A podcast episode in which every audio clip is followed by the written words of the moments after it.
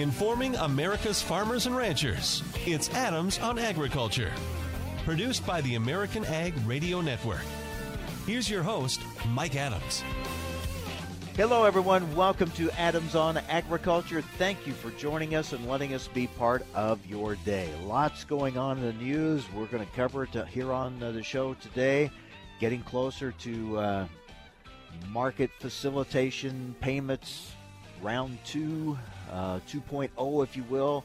Looks like we're in the fifteen to twenty billion dollars range now, and they're trying to work out the commodity mix and things like that. We're going to be talking about that.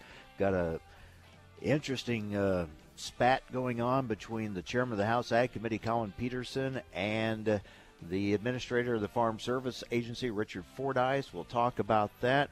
Uh, how are the markets reacting to all this, plus the planting? We'll talk with Arlan Suderman with uh, I N T L F C Stone. You know, talking with farmers, uh, we're inching along with this planting season. Depending on where you're at, maybe you can find a little bit of dry ground, a field here, a field there that you can actually get into, and some planting getting, getting going, others still waiting. So uh, how are the markets starting to look at that, finally getting their attention, reacting? We'll talk about that with Arlan Suderman. We have new ag equipment sales numbers out. We'll talk about that with Kurt Blades with the Association of Equipment Manufacturers. We're also going to talk a number of ag issues today with Darren Coppock, President and C E O of the Ag Retailers Association. So we have a lot to cover, but want to start it off with the news. Jerry Hagstrom with the Hagstrom Report is with us. Jerry, thanks a lot. Um, earlier this week, when I was in uh, Washington and at U S D A talking with Ted McKinney, Undersecretary for Trade and Foreign Agricultural Affairs, he indicated that uh, not only were they working very hard on another round of market facilitation payments and that they would be coming in just a few days, Uh, but he said that that number would be fifteen to twenty billion dollars and that they're working on the commodity mix very much in mind, uh, the criticism they received for going so heavy towards soybeans on the last one. Uh, what are you hearing on the latest on this? Well, the last I heard was from Secretary Perdue, uh, who was on the phone last night from uh, Korea uh, talking to reporters here in Washington. Uh, and he also said fifteen to twenty billion. Now, the interesting thing about that is that the president has only said fifteen billion. Uh, but Perdue says they're doing an analysis of lost export sales and that whatever number they come up with will be defensible to the World Trade Organization in case anyone challenges the right of the United States to uh, to make those payments. Um, and, of course, the corn and wheat lobbyists are working hard to try to get a better deal than they got in the last uh, package. Uh, they only got, uh, the corn growers got one cent per bushel, the far, the wheat growers fourteen cents, while the soybean growers got one dollar sixty-five. Now, U S D A said that that was because that was the level of the losses, uh, and soybeans, because soybean growers were selling so much to uh, Canada, uh, to uh, China. Uh, but I guess we'll just have to see if they can come up with a different justifiable formula. Yeah, Ted McKinney was asked about that when we met with him earlier this week, and he said he did not necessarily agree that the last round was not equitable, but he did acknowledge those concerns that were raised by other uh, commodities and seemed to indicate that the mix would be different this time. Yes, uh, well, Perdue also uh, uh, said he thought that the The formula the last time was uh, was okay, but acknowledged also that there had been complaints and that they would try to learn from what the stakeholders had said. Now, of course, the lobbyists say the way that they calculated calculated it was uh, was wrong, and that uh, corn and wheat should have gotten more. Um, but that's just kind of a debate between the administration and, and those groups. Meanwhile, Ambassador Greg Dowd, our chief ag negotiator, told us earlier this week that uh, there are ongoing discussions, daily discussions on the two thirty-two tariffs, the steel and aluminum tariffs on Canada and Mexico. Now we're hearing from Treasury Secretary Mnuchin that perhaps they're getting close to some kind of a, a pathway to removing those, which would certainly seemingly open things up towards uh, getting U S M C A passed.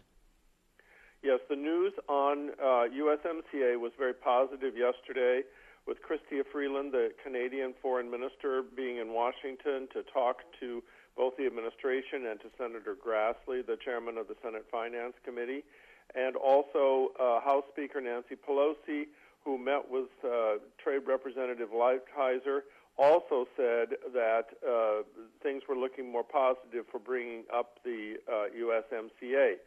I think that they may be trying to do something so that Canada, the Canadian Parliament could vote on it before they go out of um, uh, out of well, they don't go out of, out of office. They they go out of session for their elections, and that's sometime in June. Uh, and of course, Canada says it, that they won't vote on it until those tariffs are off. So that's that'll be a big step if they can announce something there. Would seemingly uh, open the door towards the passage of U S M C A. Uh, we're talking with Jerry Hagstrom with the Hagstrom Report. Jerry, what do you make of this uh, this back and forth between House Ag Committee Chair Colin Peterson and F S A Administrator Richard Fordyce? Uh, Peterson very unhappy that the U S D A is resuming enrollment in the continuous C R P. He thinks it's going to take acres away from the regular C R P. And Colin Peterson even threatening to sue to, to stop uh, the U S D A plans. Yes, Peterson is upset to a great degree about the management of the C R P. Uh, he's also upset about some um, permanent easements that were apparently made a few years ago. Thinks that's taking land out of production that shouldn't be taken out. Uh, but also Peterson is very much a hunter, and he wants C R P to benefit wildlife. And he maintains that this continuous C R P, which is so focused on water quality, uh, does not do, he said it does almost zero for wildlife. Uh, and, of course, he is chairman of the committee, and, and I wouldn't discount his intensity on anything. Peterson is someone who really pushes when he cares about something. Yeah, and this is uh, especially strong language from him. Uh, on this particular topic, you can tell he's very passionate about it. Yes, and it and it, and I didn't think that Fordyce did a very good job of answering the question, uh, and didn't seem prepared for it. And it's sort of surprising that the administration would put something out like this uh, without, um, you know, giving more notice or consulting with the uh, with the committee. Um, uh, Congresswoman Fudge uh, said afterwards that uh, that the members of the committee hope that U S D A will uh, will follow the spirit, not just the law, of what Congress wrote in the twenty eighteen Farm Bill. So indeed, lots going on. Jerry, thanks uh, for helping us sort through it. Always good to talk with you. All right, good to talk to you too. Take care. Jerry Hagstrom with the Hagstrom Report. Yeah, I'm looking forward to uh, talking with Richard Fordyce, F S A Administrator, and uh, ask him, asking for his thoughts uh, on this exchange and this challenge by Chairman Peterson over the um, continuous C R P uh, sign-up uh, guidelines and direction that U S D A is going in. Obviously, it's not the direction Colin Peterson wants to see. Well, coming up next, we'll talk with a number of issues uh, with Darren Coppock. He is president and C E O of the Ag Retailers Association. We're going to talk infrastructure, immigration, and more. Stay with us here on A O A, Adams on Agriculture. Adams on Agriculture, brought to you by Cenex Premium Diesel. Cenex Premium Diesel, diesel that doesn't mess around. Talk, talk, talk, talk, talk, talk, talk, talk, talk, talk, talk, talk, talk, talk, talk, talk. There's a lot of talk coming from the makers of wheat fungicides these days, and some of them are really talking up some pretty big claims. But when you eliminate the fungicides that are Johnny-come-latelys, the ones without a proven track record, and the ones from makers who consider wheat to be just an afterthought, there's really only one left to talk about, the one you know and can trust. Karamba fungicide from B A S F. It gives you best-in-class head scab suppression, top-level don reduction, and excellent control of late-season foliar diseases. And all of that gives you a proven yield advantage over untreated infected wheat acres. Karamba fungicide from B A S F. For time-proven performance you can trust. Everything else is just talk, talk, talk, talk, talk, talk, talk. To learn how Karamba fungicide can help your wheat's yield potential, talk to your B A S F representative. Grow smart with B A S F. Always read and follow label directions. Recently on Adams on Agriculture, Financial issues, farm or business problems, and fear of losing the farm impacts farmers' mental health. That's according to a, a new poll that is sponsored by the American Farm Bureau Federation. May is Mental Health Month, and we're talking now with Ray Atkinson, American Farm Bureau Federation Director of Strategic Communications. Ray, thank you for joining us. Tell us more about this poll that uh, Farm Bureau sponsored. We're all aware of the challenging farm economy right now. We know it's having an impact um, on farmers and ranchers. So uh, we partnered with, uh, we had Morning Consult conduct a research poll for us, uh, two thousand rural adults across the country.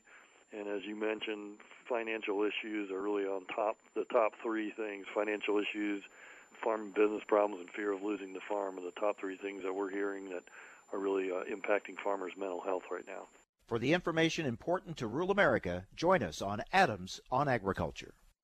Everyone responds differently to change. Some are frightened by it, some try to ignore it, and some are inspired by it.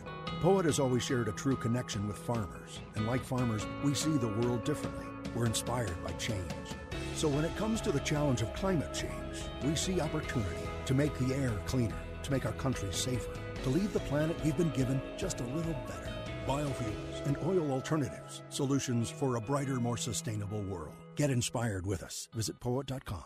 Data is data is data. Unless you work with F S, then your data comes with expert insight. Tapping into a wide range of technologies through MyField, your F S crop specialist evaluates trial data from your farm, along with only the most qualified aggregated data that reveals trends in your area. With MyField, your F S crop specialist delivers the insights you need to build your R O I. Learn how results from F S nitrogen trials can be applied to your farm at f s my field dot com. F S, bringing you what's next. Okay, men, this is your time. Maybe you didn't choose this, but you're here now. You're going to go out there and be an all-star caregiver. It's up to you. So what are you going to do? You're going to go grocery shopping, cook, clean, be there emotionally and physically. You got to dig deeper. Drive them to physical therapy, doctor's appointments. Don't you forget about the pharmacy. No, you won't, because that's what caregivers do. Don't give up. Don't ever give up. This is your time to show the world, your family, and yourself that you're tougher than tough. Now go out there and be the best caregiver this world has ever seen. Caregiving is tougher than tough. Find the care guides you need at a a r p dot org slash caregiving. A public service announcement brought to you by A A R P and the Ad Council. Adams on Agriculture is brought to you by Cenex Premium Diesel. With Cenex Premium Diesel, you can count on a diesel that will keep your operation in top shape. Information America's farmers and ranchers need to know. Adams on Agriculture. Now, back to Mike Adams. Welcome back. President Trump uh, rolling out his uh, latest immigration proposal to boost border security. Um, looks like it is a move to a more merit-based system.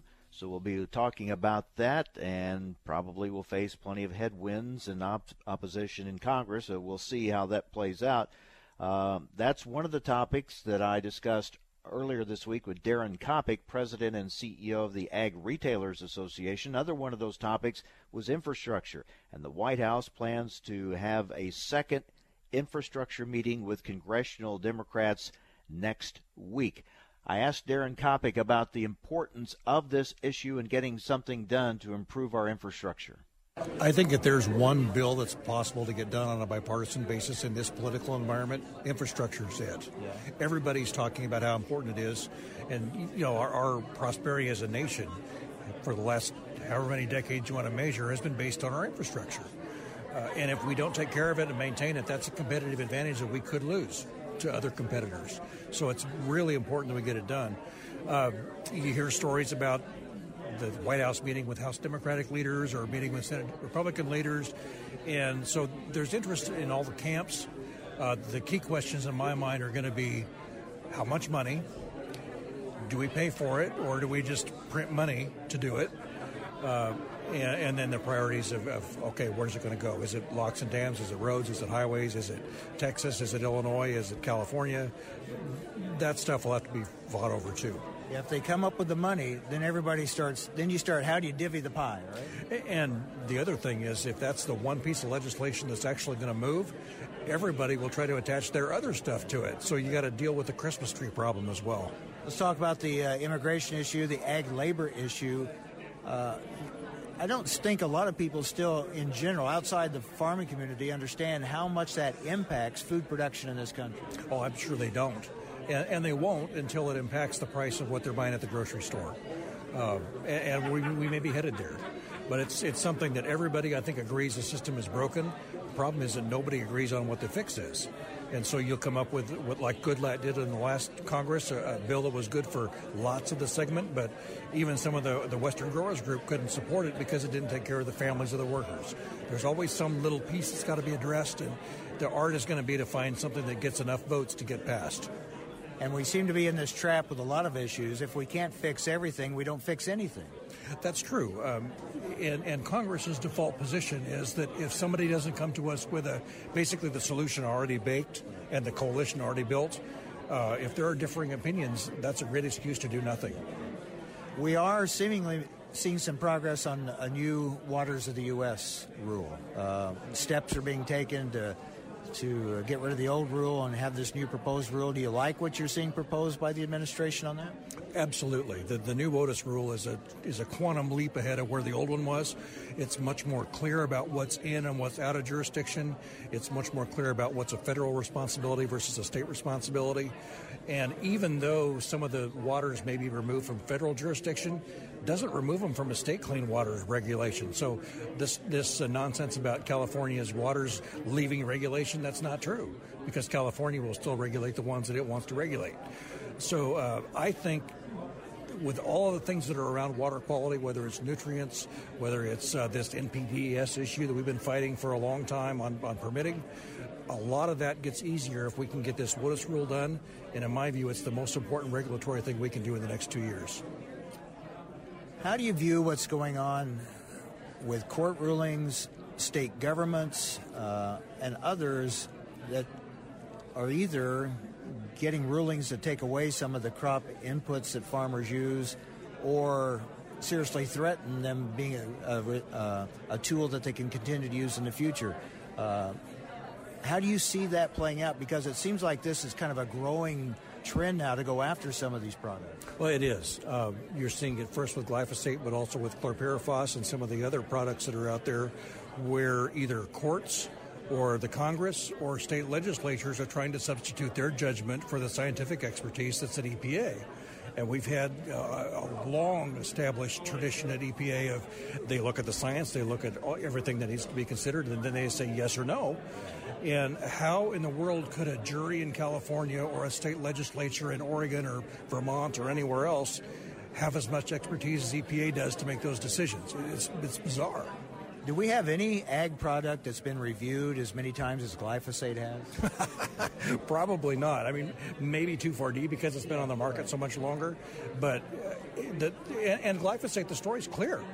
One little I A R C study, which it was out of context, said there might be a problem. But everybody who's done the detailed analysis that an I A R C study normally leads to, whether it's here or Australia or Canada or Europe, everybody has said this stuff is safe. It reminds me of some other things going on in our country today, in that if you don't like what you hear in a in a report, you just keep going back and keep trying to find something else wrong because you didn't like the answer the first time or the second time or the third time. Uh, we're seeing a couple of those now go on with what was the Des Moines Waterworks case. Now there's a group of people suing the state of Iowa over the same exact issue. Uh, we've seen it in what was the Anderson seed case on treated articles for treated seed. Now there's new litigation or at least a petition to try to redress that issue again. We just keep going around the same wheel over and over. From an ag retailer standpoint, how do you view the importance of these talks with China right now and the importance of getting that market opened up? Oh, uh, there's nothing more important in the trade sphere right now than, than getting that taken care of. Not only because of the export market for agricultural products that farmers need to survive and thrive and be able to do business with retailers, but a lot of the inputs that we get have components that come from, from China. And so if we're in a dispute with them and apply tariffs to some of those things, uh, those costs are going to get through the system and be passed to the farm gate in some form. Uh, the, the channel just can't absorb it all. Yeah, it's a two-way situation. Let's talk about inputs this year. We've got this delayed planting season. How's that impacting input prices? Well, um, I've not followed prices directly, and I, I try never to tell people what I think is going to happen with prices. That's a great way for me to get in trouble. Uh, but in, in the conversations I've had with retailers across, especially through the Corn Belt, there's a lot of concern with how late the season is, uh, whether people are going to be able to even get fertilizer and seed in the ground. Uh, we really need a stretch of dry weather and to get caught up. It's impacting your members all across the country, right? Oh, absolutely. And, and it's it's it's funny because in, in the Corn Belt, it's it's all about it's too wet to plant, we can't get in the field, and all these things. In California, where they haven't seen water for five years, they're happy because yeah. the streams are full. Yeah. It, it, it's uh, and that's the way these issues tend to work out. Thanks, Darren. You bet. Thanks, Mike. Darren Coppock, president and C E O of the Ag Retailers Associations. I spoke with him earlier this week while I was in Washington, D C. Wanted to mention this story. Our good friend Jarrett Renshaw, National Energy Markets reporter for Reuters. You hear him quite often here on Adams on Agriculture.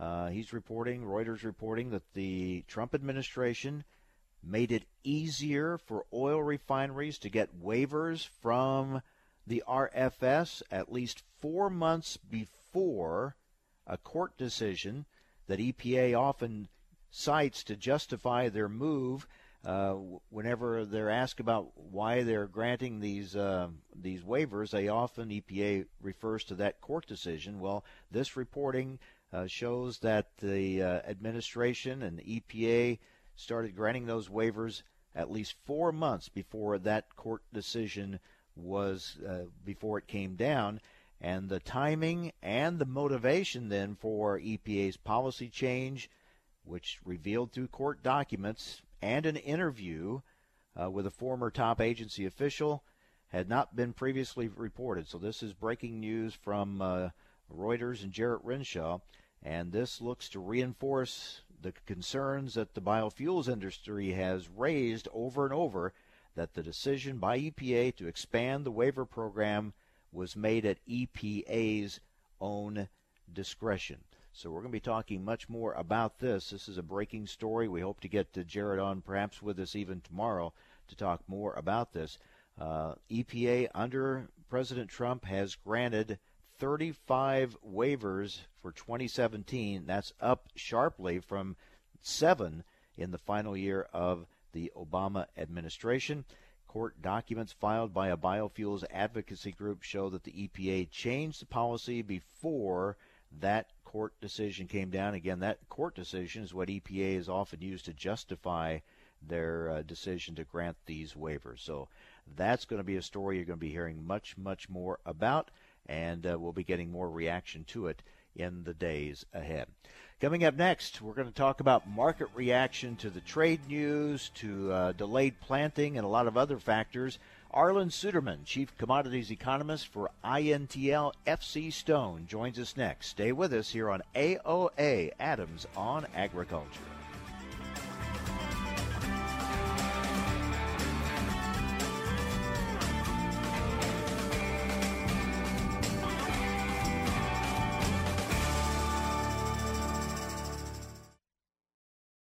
Talk, talk, talk, talk, talk, talk, talk, talk, talk, talk, talk, talk, talk, talk, talk, talk. There's a lot of talk coming from the makers of wheat fungicides these days, and some of them are really talking up some pretty big claims. But when you eliminate the fungicides that are Johnny-come-latelys, the ones without a proven track record, and the ones from makers who consider wheat to be just an afterthought, there's really only one left to talk about, the one you know and can trust. Karamba fungicide from B A S F. It gives you best-in-class head scab suppression, top-level don reduction, and excellent control of late-season foliar diseases. And all of that gives you a proven yield advantage over untreated infected wheat acres. Karamba fungicide from B A S F. For time-proven performance you can trust. Everything else is just talk, talk, talk, talk, talk, talk, talk. To learn how Karamba fungicide can help your wheat's yield potential, talk to your B A S F representative. Grow smart with B A S F. Always read and follow label directions. Cenex Premium Diesel comes with a more complete additive package for a more complete burn to optimize performance in all engines. Whether you're on the road or in the field, you need more than typical number two diesel. You need a heavy-duty diesel like Cenex Premium Diesel. It comes with a more complete additive package for a more complete burn. It's the diesel that keeps your equipment out of the shop and restores power by as much as four point five percent and fuel economy by up to five percent. So ask yourself, if you could be any diesel, which diesel would you be? Cenex Premium Diesel. Diesel that doesn't mess around. Everyone responds differently to change. Some are frightened by it, some try to ignore it, and some are inspired by it. POET has always shared a true connection with farmers, and like farmers, we see the world differently. We're inspired by change. So when it comes to the challenge of climate change, we see opportunity to leave the planet we've been given just a little better. Biofuels, oil alternatives, nutrient-rich proteins. These solutions create cleaner air and a more sustainable world. Get inspired with us. Visit poet dot com. Time for a market check here on Adams on Agriculture. I'm Kirsten Rahl. Rusty Halverson and Sabrina Hill are in Washington, D C this week, covering the National Association of Farm Broadcasters event, Washington Watch. Continued buyer interest is expected in hog trade.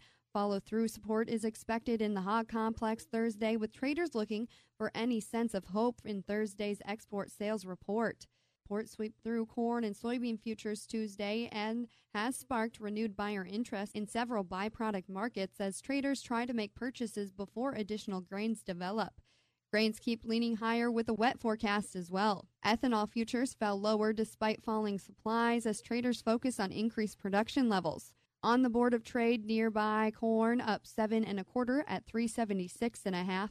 Nearby soybeans up six and three quarters at eight forty-two and a quarter. For the wheats, Minneapolis spring wheat July up seven and a quarter at five twenty-two and a half.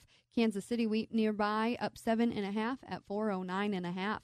Chicago wheat July up eleven and a quarter at four sixty and a quarter. For livestock at the Merck, in live cattle futures, June down thirty-five at one oh nine thirty-two, August down twenty-five at one oh six seventy-two. In feeder cattle futures, May down two seventeen at one thirty-three seventy-five, August a dollar two lower at one forty-one twenty-five.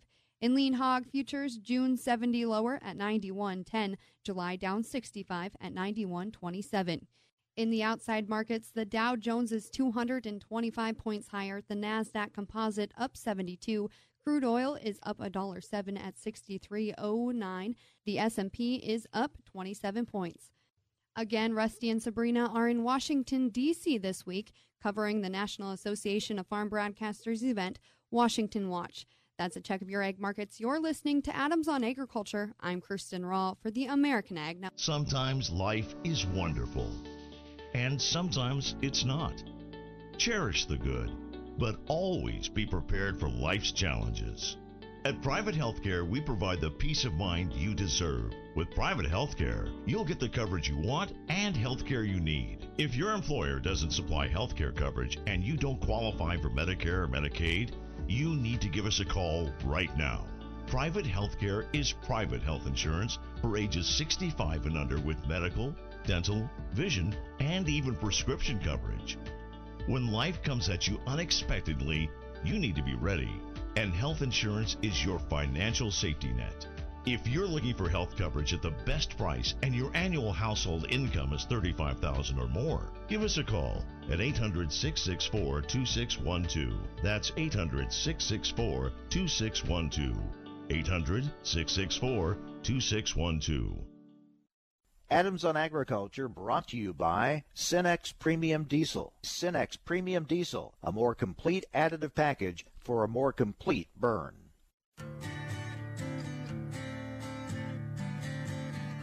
Information America's farmers and ranchers need to know. Adams on Agriculture. Now back to Mike Adams.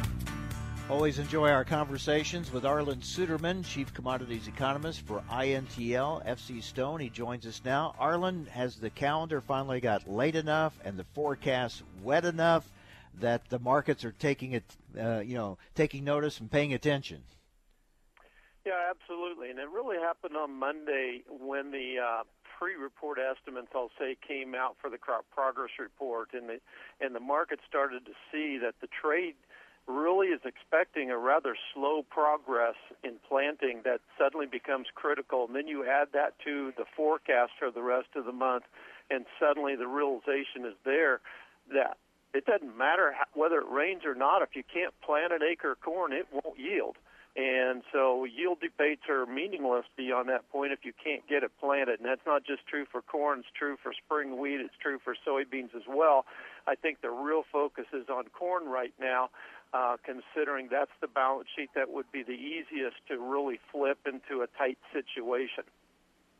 And when you have a state such as the one I'm in, Illinois, that's such a, a big corn producer, when you see how far we're behind here in this state, uh, along with the other planting delays, it really starts to get your attention. Here we are the sixteenth of May now. It really does. A major production state, just eleven percent planted as of Monday. That is huge. Not only, even if the weather opens up and we get the entire state planted now, which we hope would somehow happen, uh, that's late and certainly puts the odds against us for getting trend yields, and, and history would say would tend to favor below-trend yields. But we still have the risk of getting those planted, let alone all the acres that need to be replanted because of poor emergence conditions that we're simply not going to have time to do. There is some hope for the eastern Midwest as the European model tends to keep the rains a little bit more to the west than what the American G F S model, but overall the models are in pretty good agreement. It's going to be pretty tough to get much corn planted across most of the Midwest once we get uh, beyond this weekend. We're starting to see prices uh, moving up. Would they be going even higher if it wasn't for the uh, situation with China? On the corn, that really shouldn't matter. In fact, you because we weren't selling much corn to China, and I think that's been a misperception of the market and the corn market. I think that that's a case where computers have been selling indiscriminately. We lack the fundamental information to prove them wrong on the corn. It's certainly justified on the soybeans, but not on the corn. Um, and so a, a trade deal with China would have been a huge positive for the corn and would have dramatically tightened the balance sheet, but the balance sheet was vulnerable even without a trade deal, and we're seeing that vulnerability play out now.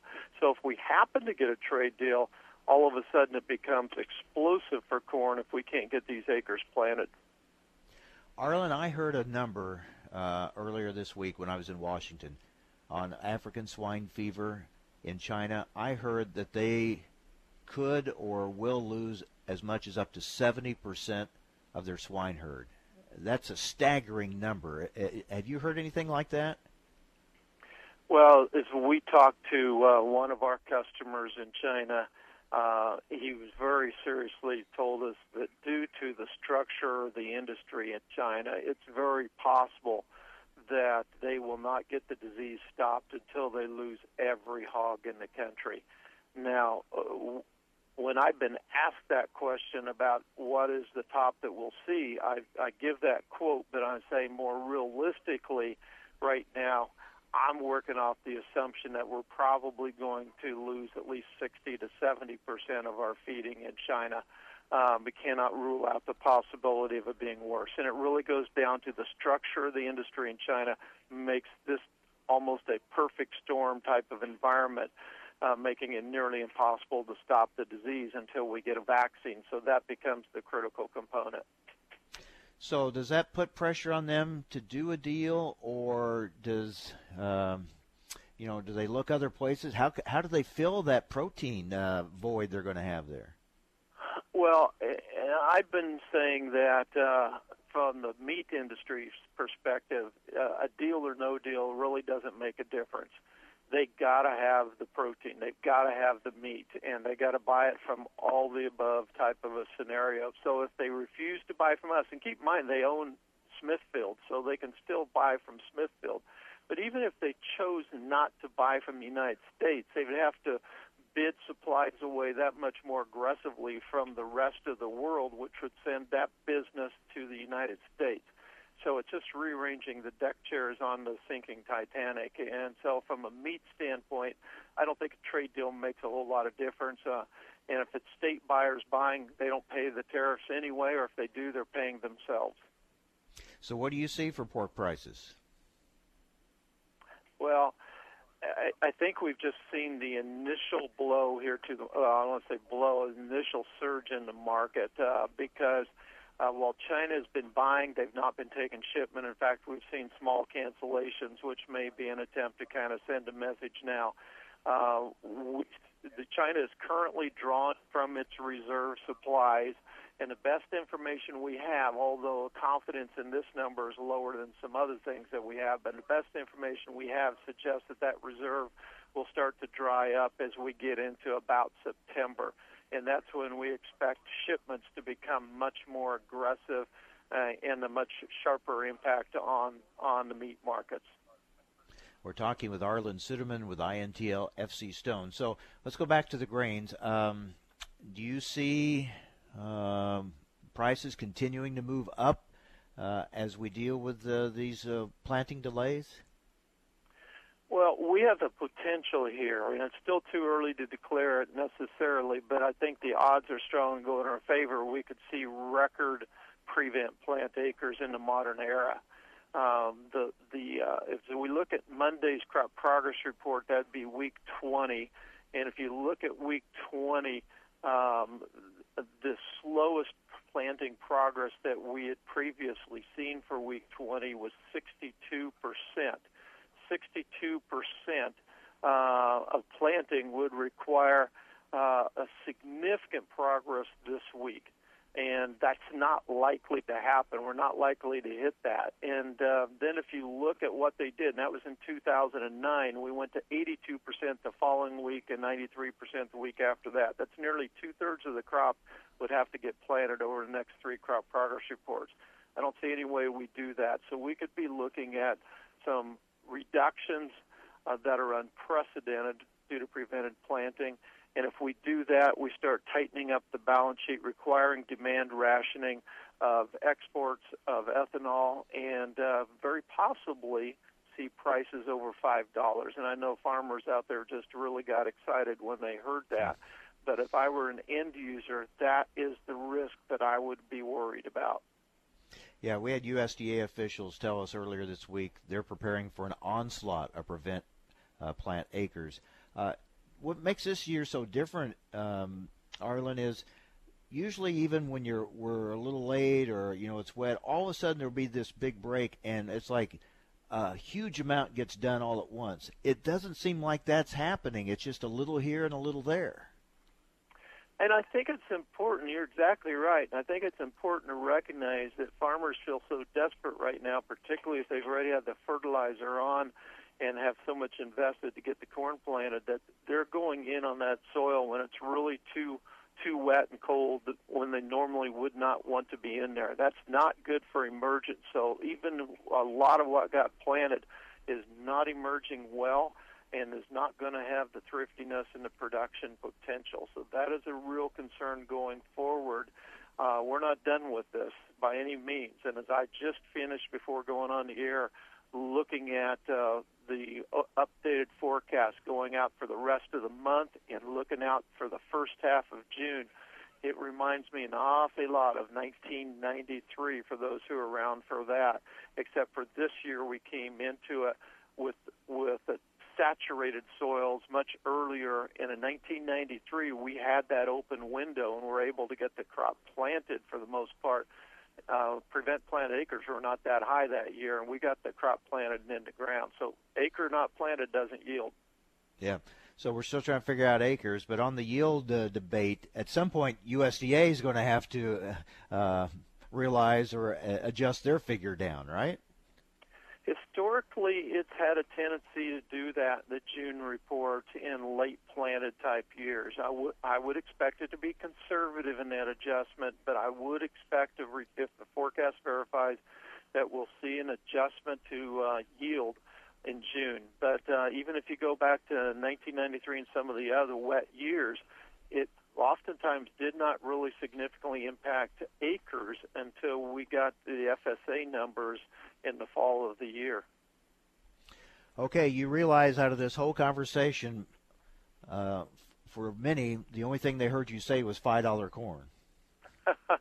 I realize that, and I think it's uh, prudent that we approach this from a business standpoint, not put all of our eggs in one basket. But I think it's important that end users recognize that risk potential is there.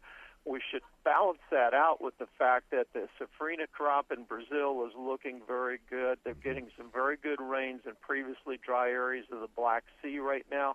There's some risk that that'll go back dry again, but right now crop conditions look good, and uh, they're getting a good start for the corn crop there. So the other major producing areas, including in China as well, are getting moisture in, in right proportions and looking like good production. But we could still dramatically tighten the U S balance sheet. All right, Arlan, thanks a lot. Look forward to our next conversation. Appreciate it. Thank you. Arlan Suderman with I N T L F C Stone. Stay with us. More coming up here on A O A, Adams on Agriculture.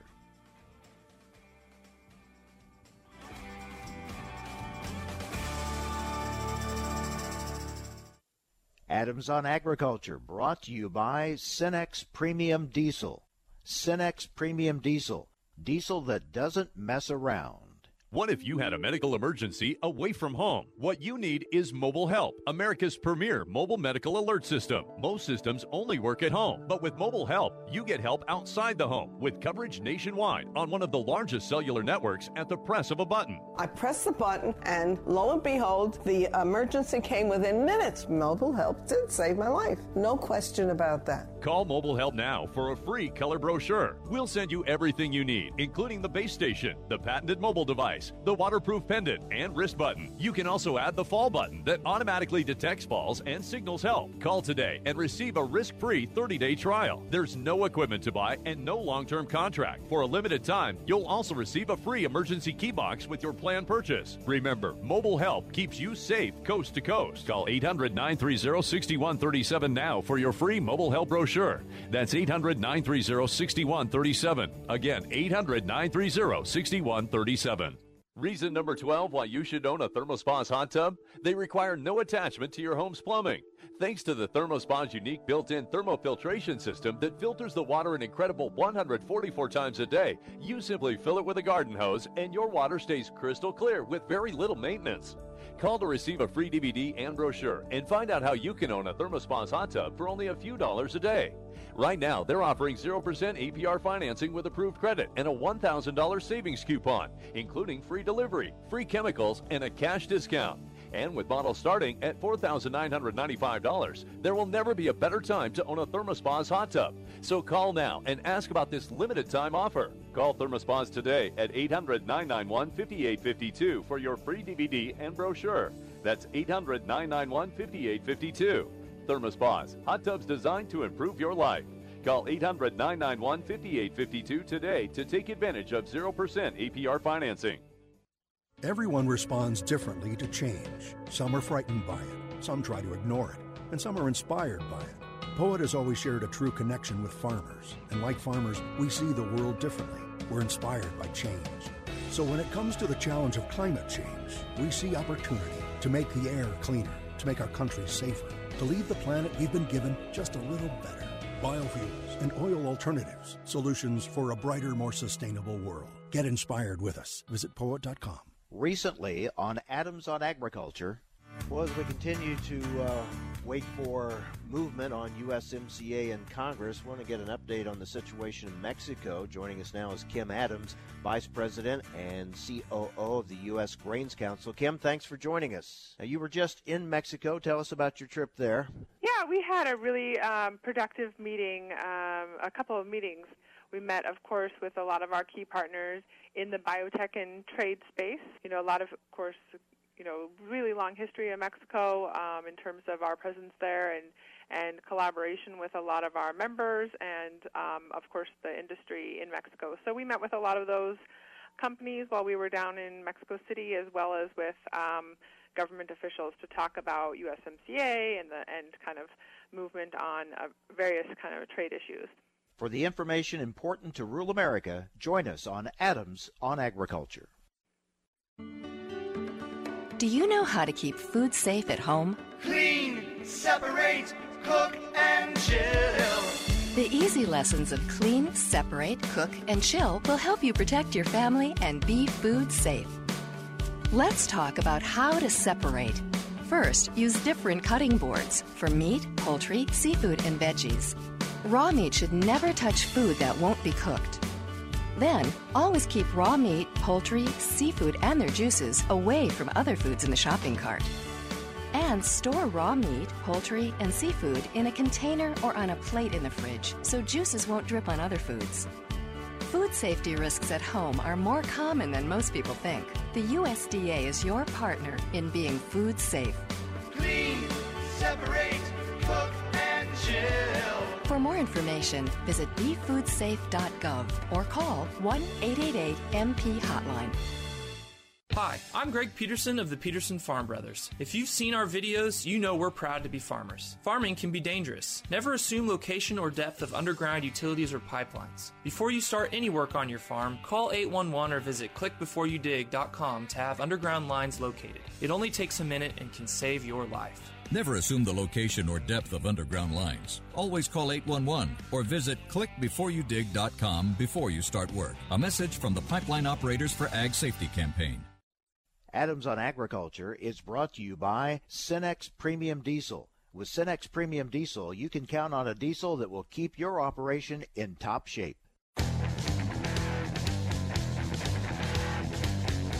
Information America's farmers and ranchers need to know. Adams on Agriculture. Now, back to Mike Adams. Each month we go over the uh, latest ag equipment sales numbers with Kurt Blades, Senior Vice President for Agriculture for the Association of Equipment Manufacturers. Kurt joins us now. Kurt, good to talk with you again. Before we get to the numbers, uh, I know uh, you have to be excited, as many others are, anxiously been awaiting this for some time, but uh, we're hearing more and more talk from the administration that maybe there's a plan to remove those steel and aluminum tariffs on Canada and Mexico. That would be a, a, a big uh, move forward, wouldn't it? As, that is great news. Uh, when those alerts came across the, the wire yesterday, we were all putting some cheers out there. I uh, I certainly hope that comes to fruition because uh, you know, I'll believe it when I see it. But boy, it's, uh, that's certainly great news. It's certainly an issue that we've been pushing pretty strong on for the last year. Uh, yeah, it, it, it has a big impact. We have talked about it for so long now, and from where we're sitting here in mid-May of twenty nineteen, as you look back over the time those uh, tariffs have been in place, what has been the impact on the equipment industry? Well, it's been it's been multifold. I mean, if you, you the, basically the if you think of all equipment, whether it's ag equipment or construction equipment or utility equipment, there's a whole lot of iron, a whole lot of aluminum goes into those into those. Uh, Uh, pieces of equipment, and you know, so it's a, it's just raising the cost of goods. Even if uh, someone is, is already buying their uh, their steel from a domestic producer, the overall market has just gone up. Uh, the prices were already going up, but they just went up exponentially uh, as a result of those tariffs. And so those are that's a that's had a real impact on the you know the cost of goods, the cost of production for all of our members.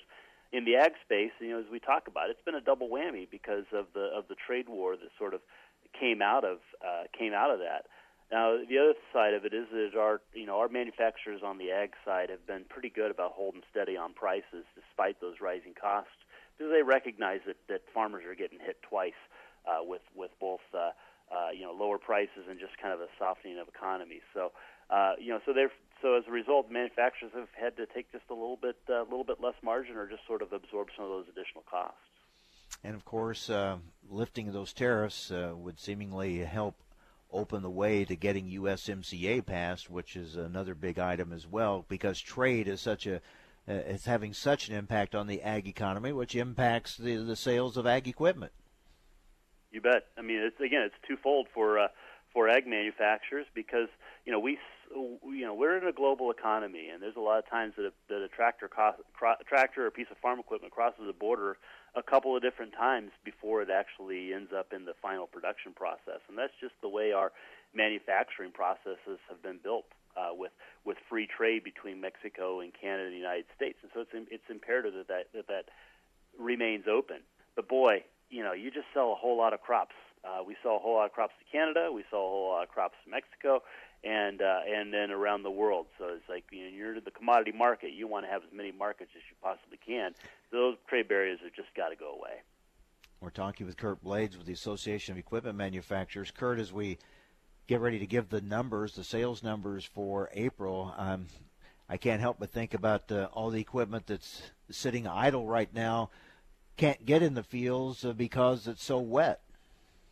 I'll tell you what, it's, uh, it's been a crazy, uh, crazy twelve months with harvest running as late as it did this past year because of water, and then we just got some, you know, water all over the place that's just causing farmers to not get in the field. And I just, I just feel for them. Heart goes out for the folks that are that are dealing with flood issues and, and long-term effects of some of those some of those floods. That uh, you know, heart goes out to them. But boy, I know they, you know, every every farmer wants to be in the field. They don't like that equipment to set idle.